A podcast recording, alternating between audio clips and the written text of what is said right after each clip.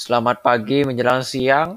Perkenalkan nama saya Jevon Antonio Cahyadi, biasa dipanggil Jevon. Hari ini saya akan menjelaskan mengapa musik barat yang berkembang di suatu negara tidak akan sama dengan negara lainnya.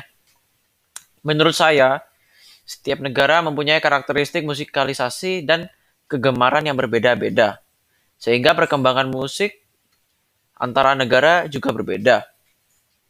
Ada yang karena faktor bahasa, ada yang karena budaya setempat, ada yang karena lingkungan, dan juga ada yang karena faktor adat dalam suatu negara tersebut.